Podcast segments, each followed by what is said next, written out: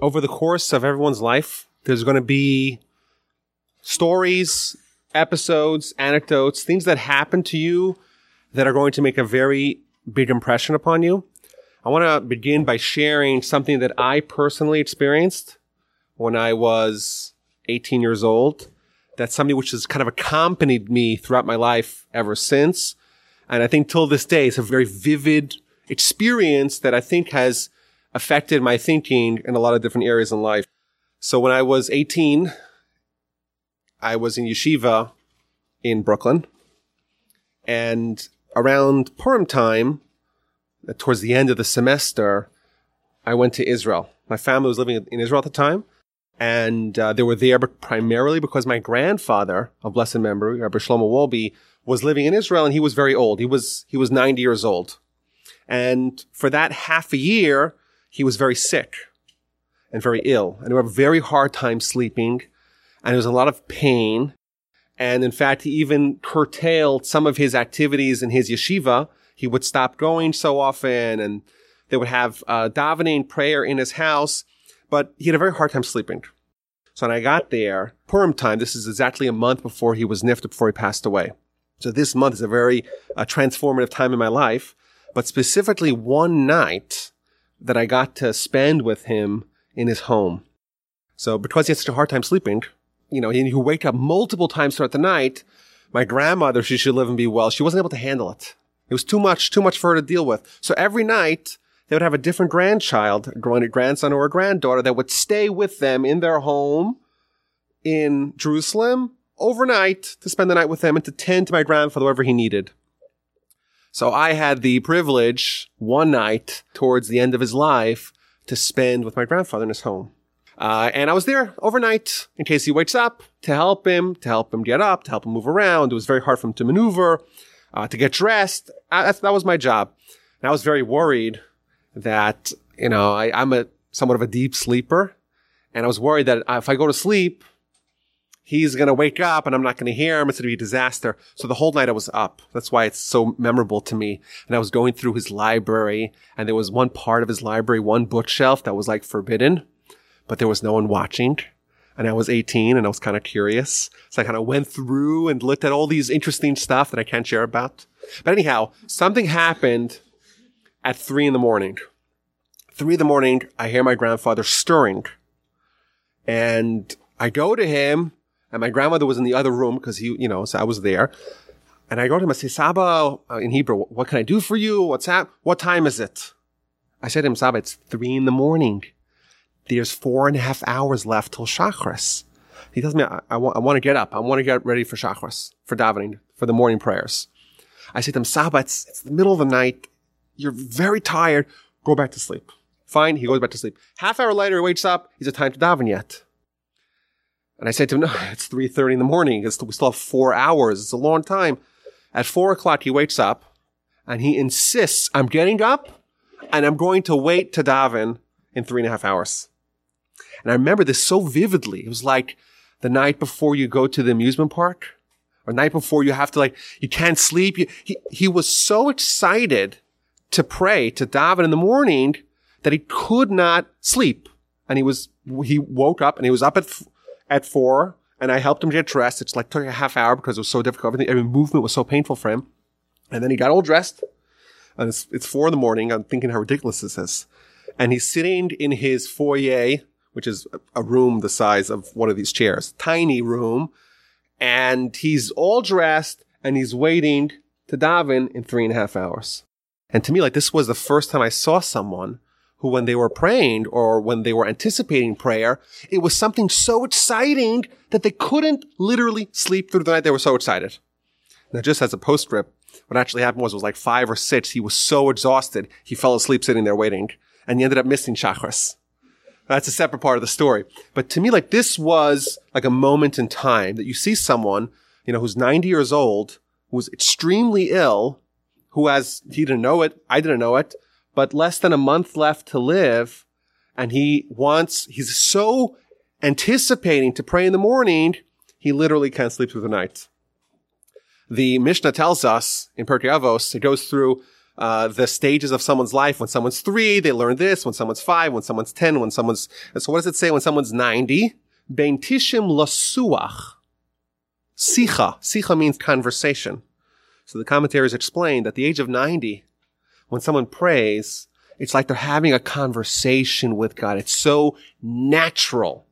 Like if you had an appointment with the president in the morning, it would be something that you're actually having a conversation with the king, with the president, with someone, or with a ruler, with someone who has power. That's what it was like for him. And I was thinking, you know, we just went through Rosh Hashanah. And I remember as a, as a kid dreading Rosh Hashanah. It's so long. The prayer starts so early and there's like 300 pages you have to traverse and it's kind of stuffy. I'm getting antsy. It's a little fidgety and it takes forever. And when will this finally be over? And that's, a, I think, a very common experience. I, you know, that a lot of people, I think, still have with prayer. Prayer, uh, tefillah, something that's kind of, it's monotonous. It's, it's a schlep. We have to do it. You have to daven. And it's something that we kind of, we, we do because we need to do it, but it's sort of like a routine. It's a habit. It's something that you have to do, even though you may not necessarily want to do it. You certainly don't anticipate. It. It's not like the most exciting part of your day. It's the thing you got to do, get it over with. It's, it's a chore. It's something that we have to do, and we would be very happy to get it over with with as minimal pain as possible. So what I want to, uh, investigate is number one, uh, why is it so? Why is it so difficult for us to pray? Number one. Number two, how do we break out of this monotony? How do we make prayer a little bit more meaningful? I want to note that when I was in high school, there was a student in the yeshiva who did something so bizarre. You know, yeshiva high school, it was so, it was so unusual. I asked him about it. So every mincha, every time we, we, we were daven, he would pull out from his jacket a tie and would have fixed his tie every time he died, which is very unusual. In the yeshiva high school, there's no one wearing a tie. Sometimes even the teachers aren't wearing ties. And he would pull out a tie. So I asked him, so why, why are you doing that? And he tells me, well, if you were talking to the president, you would wear a tie. We're going to talk to the Almighty. Of course I'm going to put on a tie. That's what he told me. But I think he's the exception. Uh, for most of us, prayer is a chore. It's a task. It's something that we do out of habit. It's something we do. It's a routine. And that's not ideal. So I want to investigate these two points. Number one, why is it like that? Number two, how do we, how do we change, uh, that, uh, that format? Uh, Reb Noach Weinberg of blessed memory, he was the founder of the yeshiva on Aish Torah. He used to say that a prayer, he gives the following analogy. Suppose you live in Nebraska or Iowa. His words, not mine. Places where people only care about during football season and during election season. Uh, so suppose you lived in one of those places and you have a pothole in front of your driveway. And you call up the municipality, you send letters to the mayor, you call up your sent nothing. You get fed up and finally you decide, you know what? I'm going to call the president. So you call the president, you call the White House. Of course, no one's going to answer. Of course, right? Voila. The president answers the phone. You tell him, listen, I got a pothole in front of my driveway. It's messing up my cars and my tires. Don't worry about it. We got it. Next morning, you wake up. There's a team of engineers. They're fixing it. It's perfect. It's smooth. That's what he said prayer is. Prayer is an, it's a direct line to the Almighty, to the president, to the entity that has all the power in the world. Uh, yeah, and we know that's true, but we don't, we don't cherish it. I don't, I don't, I'm saying we all need to, to us, again, it's, it's, it's, it's a, it's a chore. It's a task. It's something that we, have to do because we have to do it. Why? Why don't we value it for what it really is? We all know that we talk to the Almighty, the Almighty listens. We know that. How come we don't value it more? And what could we do to break out of this perception that prayer is something we have to do? It's a chore. I want to uh, examine an episode in the Torah where we see prayer of different varieties, different stripes, and I think we could find some very valuable lessons that will maybe help us break out of this cycle and use prayer for its uh, power that it has. So this is in chapter 14 of Exodus. The Jewish people are escaping Egypt, escaping Mitzrayim, and it's been 10 plagues, and they had the death of the firstborn, and they're finally free to go. And they leave, and hundreds of thousands of people with children, with livestock, with booty. They got it all and they're fleeing. And seven days later, Pharaoh decides to chase them down and he has them surrounded and they start freaking out and they start complaining and they start telling Moshe, why did you take us out? Is there not enough graves in Egypt? We're all going to die here. And then the pasuk says, the verse says, Uparo hikriv. Pharaoh got closer to them. The Jewish people lift their eyes. They see the Egyptians. They're right there. Vayiru me'od. They're terrified. Vayitzaku b'nei Israel el Hashem. And they scream out, they cry out to God. And there's an amazing midrash here. The midrash says something very fascinating. The midrash says that all this could have been avoided.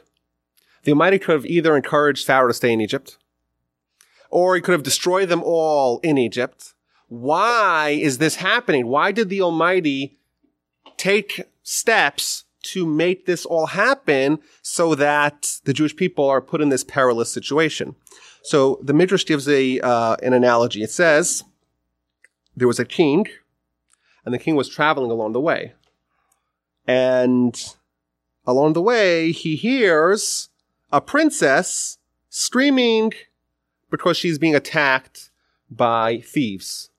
She's being accosted. She's being assaulted. Uh, it's the middle of the forest, and there's a young princess, and she's being attacked, and the king hears it, and she's calling out to him. So of course he runs over and he saves her. And he meets this really nice princess and he decides, you know what? I want to marry her. So they get married. And unfortunately, things don't go exactly as planned because he was so captivated by the princess and he wanted to marry her, but now she kind she tends to ignore him. The marriage isn't going as planned. What does the king do? The king decides to stage another attack on his wife. And he has a bunch of Confederates and they make believe that they're thieves and they attack her again. And what does she do? She screams out for help again to the king and he comes and saves her. That's what the Midrash says. And it says similarly, the Almighty wants to have a relationship with us. In Egypt, the Jewish people, well, they called out to God and God came and saved them. But now it's, it's been, it's been, the miracles have happened. The templates have happened. The Jewish people are leaving. Yes, they have a relationship with God, but they're ignoring him. So what does the Almighty do? The Almighty sends the Egyptians once again to attack the Jewish people. And again, the Jewish people call out to God. And he comes and he saves them. What this, I think, tells us is two critical points. Number one, that the Almighty wants to have a relationship with us. And that relationship is, is prayer, through prayer. It's like, again, the king wants to have a relationship with his spouse and she's ignoring him. The Almighty wants to have a relationship with us and we're ignoring him as well. And he really wants the relationship. He really wants us to pray. But we're not praying. So what does he do? He goads us into praying. He manipulates the situation by creating an artificial danger so that we will call out to him. What this is telling us is that when we have situations, difficult situations, challenges, even God forbid dangers, it may be because the Almighty just wants us to pray and we're not doing it sufficiently. We're not having that relationship due to the normal circumstances, and he's going to manipulate the world so that we will pray. There was a guy who had an office on the 70th floor of the Empire State Building. And one day he was locked out of, uh, he was locked into his office, couldn't leave. And uh, he decided to go out to the porch and try to communicate with the people on the street all a thousand feet below him. They should come and save him. He was locked in. He, he had no phones. He was stuck and it's getting late. He's getting hungry. He's getting tired. So he goes out to the porch and he tries to holler to the people below. They should listen to him and come save him. So he's screaming as loud as he can and no one hears him. So he says, ah, I have an idea. I'm going to, I'm going to throw money down. And when the people they see the money on the floor, they're going to look up where the money come from and they'll come save me. So he starts throwing nickels and quarters and things like that. And he sees the people below. It's tiny little people. They're scooping up all this money from the ground, but they're not looking up to find out where the money came from. So he says, you know what? It's obviously, it's not enough money. I got to take out, he pulls out his bills. He starts throwing fives and tens and fifties and hundreds and everyone is just scooping up the money and continuing along their way. So he walks over to the corner and he takes the uh, potted plant and he grabs a handful of uh, mulch, of soil, and starts chucking it down. And this time it hits the people on their head and they're like, Hey, what's that for? And they all look up and then he gets saved. The Almighty wants to have a relationship with us and he gives us all these good stuff and we don't look up. We don't appreciate it. We don't develop and foster and nurture and sustain the relationship. So what does he do? He puts us in a perilous situation to get our attention. It's like the Almighty here. He, he tells the Jews, I'm going to surround you with the Egyptians only so that you call out to me.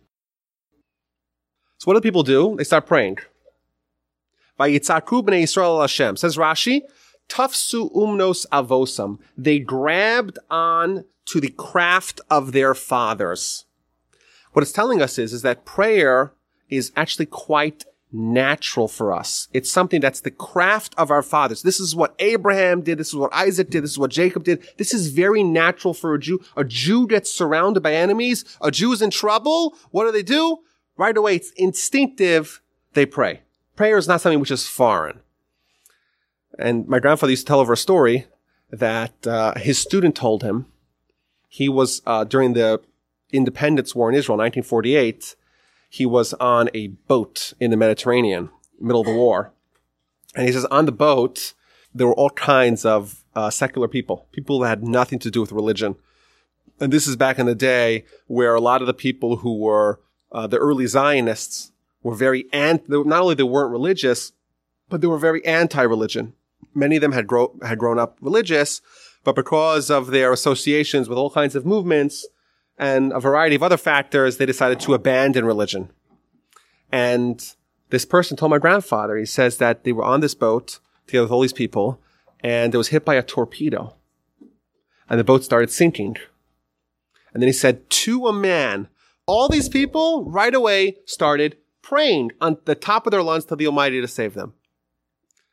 And this is the example. What, what it means is that a Jew could be very distant from God, at least on the surface, but when th- when when he really he or she really needs the Almighty's help, the prayer is instinctive. Like this relationship that the Almighty wants to unearth by causing us to have these da- by, by, by placing us in these perilous and dangerous situations, that relationship is pre-existing. It's innate. It's just dormant. It's just not being brought to the surface. And therefore, what the Almighty will do is to kind of evoke this prayer by causing us to be in a difficult situation that will need Him and will call out and cry out to Him. So I think kind of to, to recap what we have until now is, is three different points. Uh, number one, that prayer is like a relationship between spouses that we have with the Almighty. It's, it's the, the deepest relationship that we could possibly have in this world, more than with our parents or our spouses or our children or our friends, is with the Almighty. And not only uh, do we, I guess, theoretically want that, He wants it. And He's going to take steps to manipulate the circumstances to have that prayer. And for us, it's really something that's very natural. And I think this kind of raises the question. If prayer is so natural and prayer is so desirous by us and by the Almighty, how come it's so unnatural? How come it feels maybe so awkward? Why is it such a task? Why is it so difficult to do it? It's has all these positive benefits to it. It's it's this relationship that he wants to foster with us. It's something that we have naturally. It's the craft of our forefathers. Why is it so difficult? And how do we how do we sidestep? So I want to look at a few verses later. So the Jewish people, they're surrounded by the Egyptians and they start calling out to God. And they might be like, wow, they're calling out to God and he's going to save them. This is, they're acting like their forefathers, like Abraham, Isaac, and Jacob. They're seizing the craft of their forefathers. Amazing. Wow, look at these Jewish people. They really are calling out to God. What happens a few verses later? Moshe starts praying. And what does the Almighty tell Moshe? Vayomer Hashem el Moshe. Hashem tells Moshe, Ma titzak elai. Why are you crying out to me? Why are you praying? Daber so tell the people to go. This, if you kind of read this, these are five sentences away from each other. The Jewish people are surrounded. They're in danger. They call out to God. Says Rashi, wow, look at these Jewish people. They're, they're, really developing this relationship with the Almighty with their prayer. Amazing. Fast forward five verses. Moshe is also praying. And what does the Almighty say to Moshe? Why are you praying? Why, why are you praying? No, you shouldn't be praying. This is inappropriate to pray. In fact, if you look at the entire Torah, there's only one time where someone is told that you should not be praying right now. And that's here. Moshe is told the Jewish people are surrounded by their enemies. And Moshe starts praying, and the Moshe says, Ma titzak elai, what are you doing? Why are you praying? And obviously the question is, is quite obvious. I don't get it. A few minutes ago, the Jewish people are praying, and they're lauded. Look at these people. They're seizing the craft of their forefathers. Wow, they're praying. The Almighty wanted them to pray. He manipulated the situation so that they should pray. And Moshe does the same thing, or seemingly the same thing, five sentences later, and the Almighty says, what are you doing? Why are you praying? Hashem, the Jewish people call to Hashem. Wow, that's amazing. That's the right time to pray. Moshe prays, why are you, why are you praying? Why are you crying out to me? What's going on? Is, is prayer appropriate? Or is prayer not appropriate at this time? So my grandfather, blessed memory, said something I think very fundamental about prayer. He says there's two kinds of prayers. There's two formats. There's two types of prayers. There is what he calls a short prayer, and there's something called a long prayer. in fact, Rashi says, when the Almighty tells Moshe, why are you praying? It says, Lo es ata laha'arich betfil. This is not the right time to pray a long prayer. There's something called a long prayer and there's a short prayer. The Jewish people, they cried out to God. That was a short prayer. That was the appropriate prayer for the time. Moshe was also praying, but he was praying with the different type of prayer, the long prayer, and that was inappropriate. This is the point I want, this is the central point that I want to convey. There's two kinds of prayers. There's a short prayer and that's one kind. And that's what the Jewish people were doing, and that was appropriate. And Moshe was praying, but he was praying with the incorrect, or at least not the right kind of prayer for this situation. What is the difference between a short prayer and a long prayer? What are these two types of prayers? The answer is like this. The Jewish people were in danger. They needed something from God. They were surrounded by enemies who wanted to kill them, and they had nowhere, no place to escape, and they cried out to God because of their terror. Vayiru, they were terrified, and they called out to God. Their prayer was motivated by something that they needed. Moshe, Moshe didn't seem to be worried at all. Moshe was praying an entirely different t- kind of prayer. He was praying because he wanted to get close to God.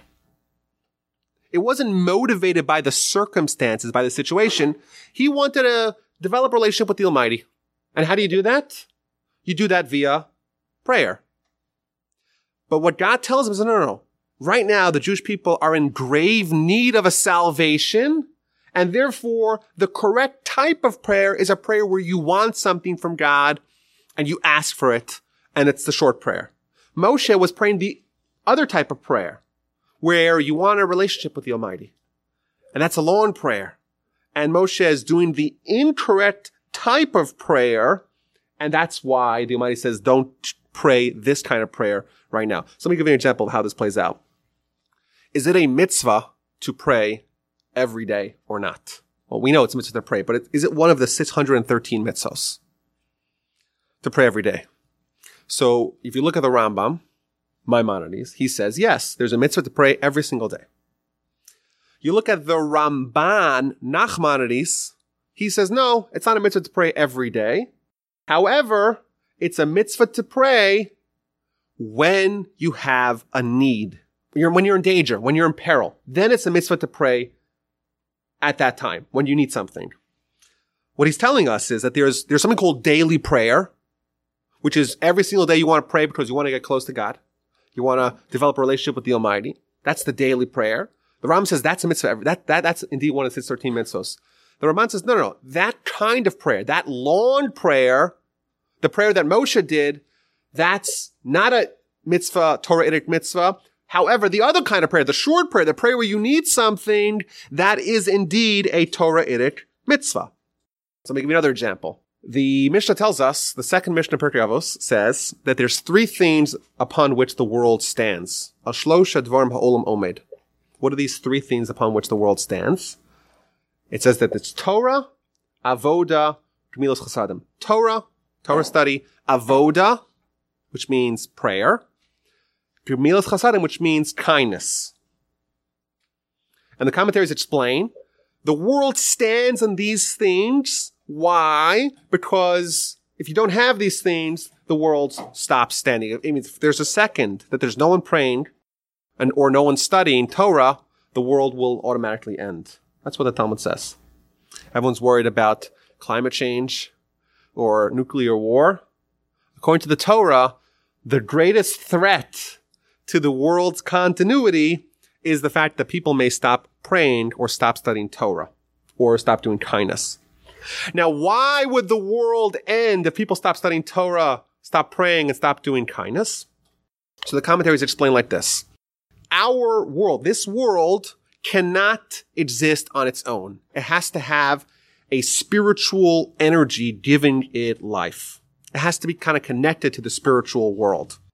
For example, the Talmud says that every blade of grass has an angel that is its corresponding angel, and the angel gives it spiritual life. So even though the blade of grass is a physical thing, the angel, the spiritual thing, infuses it with, with life. That's what the Midrash says.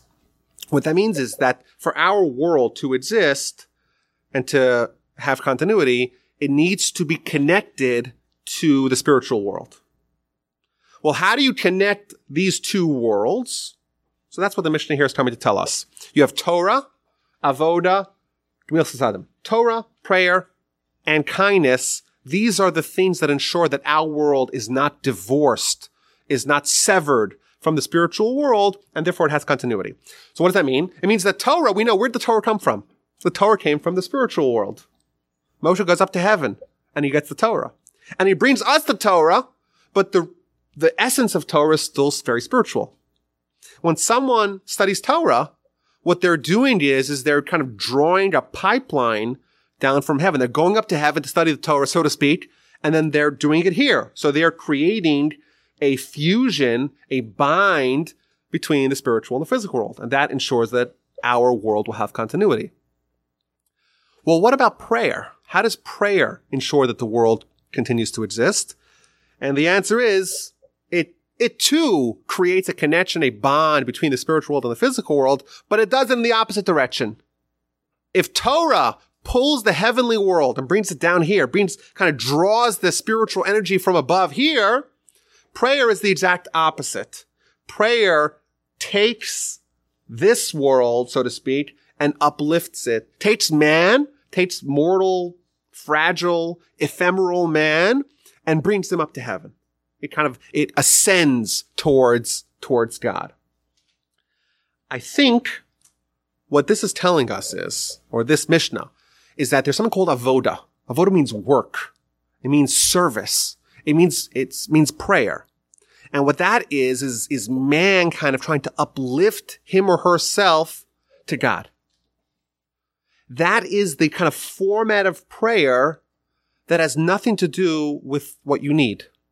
Like we said, there's two kinds of prayer. One, man trying to get closer to God. And two, man trying to ask God for what he wants. Moshe was praying a long prayer to try to get closer to Hashem. He was kind of doing the ascending prayer to take mortal man and try to bring man closer to God. That's what he was doing. The Jewish people, it was the opposite kind of prayer. It was descending prayer. It was like, God, we have a problem here. Could you come here and help, help us? It was like trying to draw him down, so to speak, to your vexing situation that you have right over here. And here we see is that Moshe made a mistake. Moshe was trying to do the ascending prayer, the long prayer, the prayer, the daily prayer, the prayer of a relationship with God. And he was a little bit off course. The correct kind of prayer was what the rest of the Jews did. And they were trying to ask God to help with their needs. The descending prayer, the prayer in the time of need, and they kind of hit the nail on the head. They were praying, so to speak, to, to fill potholes. That they had a need. And they said, God, I need your help here. Can you help me? And that was the correct prayer uh, for, for that situation. I want to suggest that the reason why all of us, I'm making assumptions here, all of us have a hard time praying is because we are associating prayer, or at least we're starting from Moshe's kind of prayer. We're starting with prayer of like, let's try to get close to God. We pray every day, right?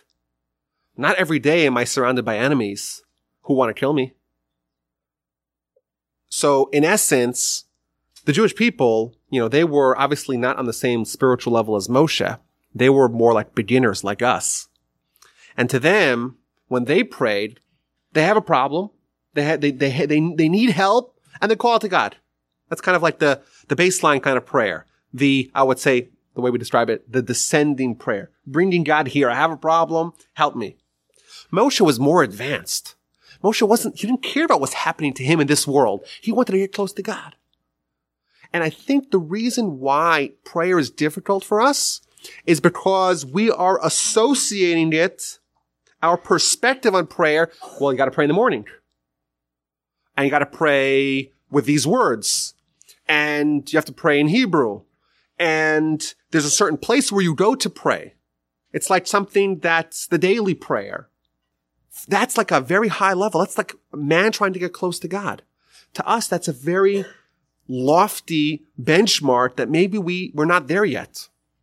All of us have things that we want. All of us have uh, proverbial potholes that we want to be filled. We all have needs here.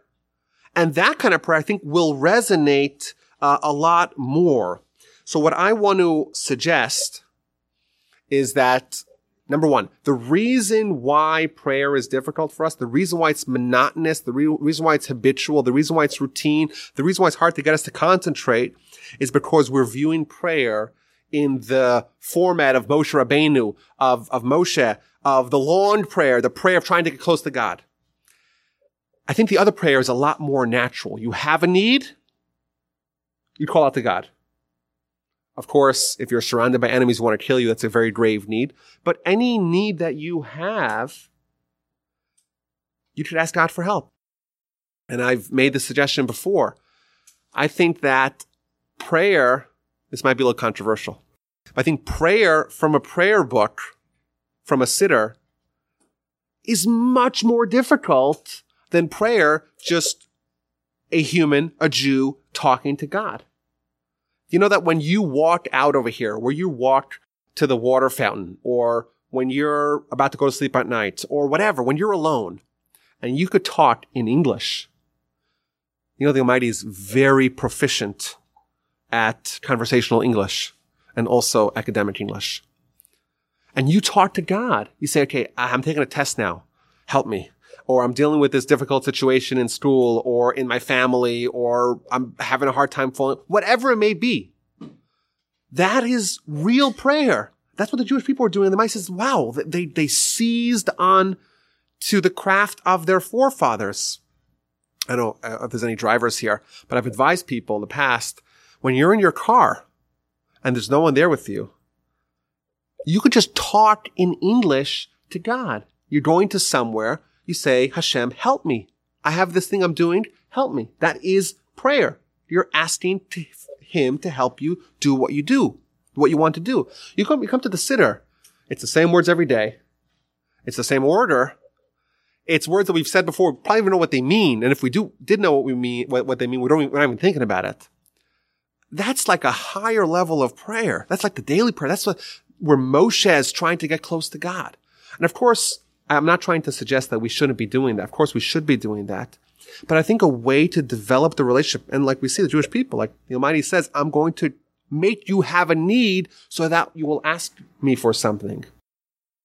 I think that the solution to our problem of the monotony that we associate with prayer is to focus and stress on this point specifically. To pray, to talk to the Almighty in a language that we are comfortable with, which is, for most, I assume, English, and the Almighty understands English. And at a time whenever you have a need, it could be a hundred times a day.